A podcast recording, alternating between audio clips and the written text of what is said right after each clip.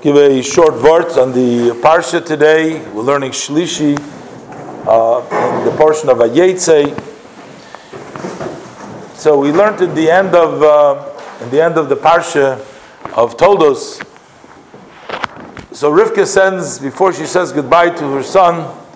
She says to him, "Go away for a few days, for Yomim Achodim, several days, a few days." until your brother's anger will subside, and then I'll go and I'll bring you back. But in the meantime, when Yaakov leaves and he reaches his destination in Choron to his uncle Lavan, he reaches his destination and they meet each other and he stays with him. Lavan asks him, no. What do you want? I want you to stay here, work, take care of the flock, take care of the sheep, pasture them, do what needs to be done, become a shepherd. What is it that you want? And Yaakov says to him, You know what? I will work for you for seven years so that I could marry your daughter Rachel. So Rachel, I could marry Rachel. But wait a minute. His mother told him only for a few days she should be there. So why is Yaakov offering to Lavan to stay there for seven years? Seems like an awful long time. A lot more than just a few days. So Rashi comments. Rashi says, well, this is actually the few days that his mother was talking about. So why? How so?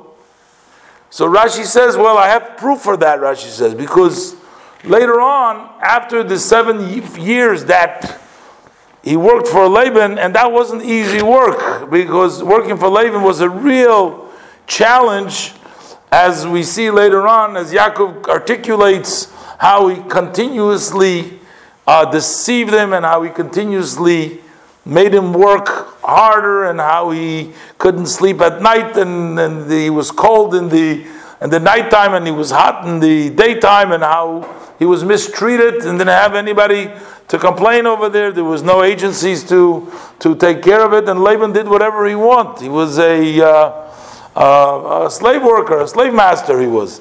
But it says that Yaakov said that these seven days were in his eyes. Rashi says from the pasuk, like a few days. These were the few days. Why? Because he loved Rachel so much. So all this time went by really quick. It wasn't really considered that much. Those were the seven years. So then the question really arises. So we know the end of the story that comes the time after the seven years. So Yaakov says to Lavan, "No, seven years are up." He forgot about the deal. He says, "No, we have a deal that you're gonna give me your daughter," and he specified exactly. He said, "Rachel, your daughter, the young one." So, so there should be no mistaking who we're talking about. He says very specific. Okay, so okay, he says, all right, let's make a party. He made a party, made a wedding, and as we all know the story, he presents him with Leah. Comes in the morning, the next morning, and Rashi explains also that Rachel, that Yaakov, uh, Yaakov didn't trust Lavan, so he gave uh, his special signal. At night it was dark; they couldn't tell apart. So he gave special simonim. He made signs with Rachel so they can recognize each other. But when Rachel saw what her father was up to, that he was uh, taking her to the chuppah instead of her, taking Leah instead of Rachel. He didn't want his sister to be insulted like that. So she went and shared with her the signs that his father made up, that, that, that, that Yaakov had made up with, with her. She gave it to his sister Leah. But in any anyway, they got up in the morning, he sees his Leah. So he comes back to Laban. He says, Why'd you trick me? So Laban says, Oh, you know, we don't marry off the younger daughter before the older daughter. We don't do know, he's the big tzaddik now. We don't do that over here. So now he tells him, I want you to work for another seven years. But the question is, then we'll give you a But over here already, these few days are up. We said that the few days The, the, the, the, the, the seven years were like a few days. Now he agrees now to go work for another seven years. Right now he's going to marry Rachel right away, but then he commits now to working for another seven years to to to Lavan. But his mother only told him for several days. So how come he's continuing to work? And you know what? A certain way we have a similar experience. Because as we talked about yesterday, we're also in Golus.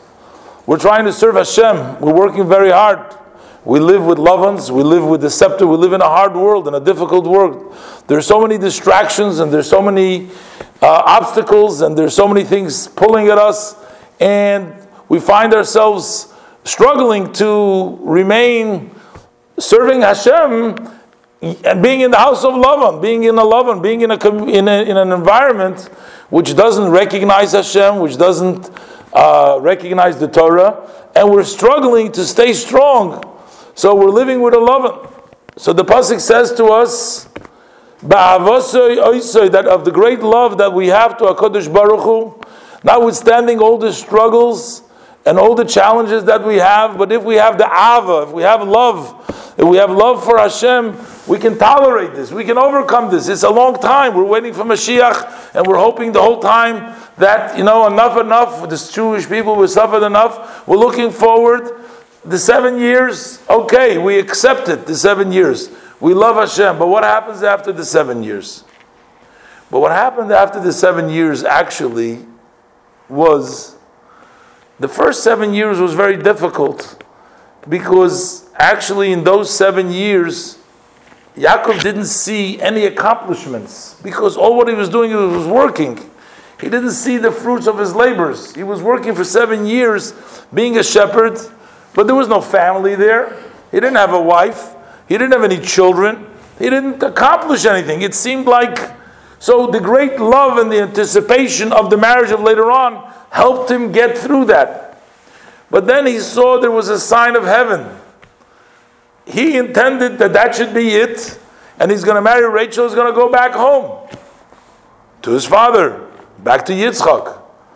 But then he saw that Hashem has a different plan because he planned it to finish then, and then Lavan goes and tricks him.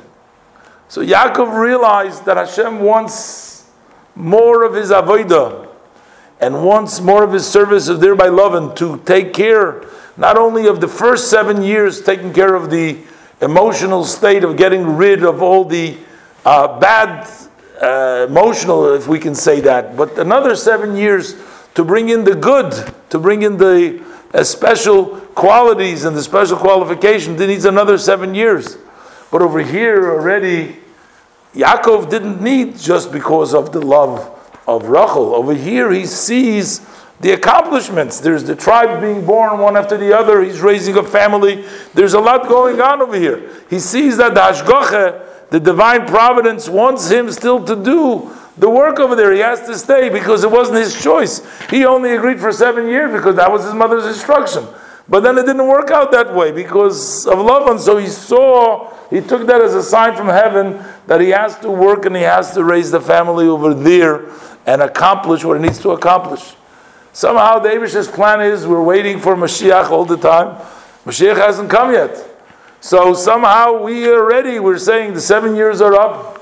We've served Hashem. We've served seven years and seven years, as the uh, Payit says in one place. Remember exactly where the Payit says that. It says that you work for six years and the seventh year you're free, and we're already many, many times seven years that we're still in Golus and we're still facing the challenges. But we have to realize that we have to accomplish something over here while we're here is to try to do good, try to bring Hashem into even this dark world, even in a place like Lavan. And the amazing thing is that you see that Yaakov was able to raise a beautiful family. All the 12 tribes or 11 tribes were all in, in not in Israel, they were all by Lavan, all in Choron, in the worst, Charainaf, in the worst place of the world. Over there, he was able to build them. So we have to hold on tight, and we have to know, just like by uh, Yaakov, after the time was up, he was freed, he went back home, he was complete. We too have to hold on tight. Im Yirtzeh Hashem, will zeiche to the coming of Mashiach So then we will see how all this work that we've done and the struggles that we have done, that was worth it and all of our accomplishments. And let's hope that sooner than later we'll have Mashiach here, will be peace in the world, peace in Eretz Yisrael, and for the Jewish people. And we hope this will happen speedily in our days.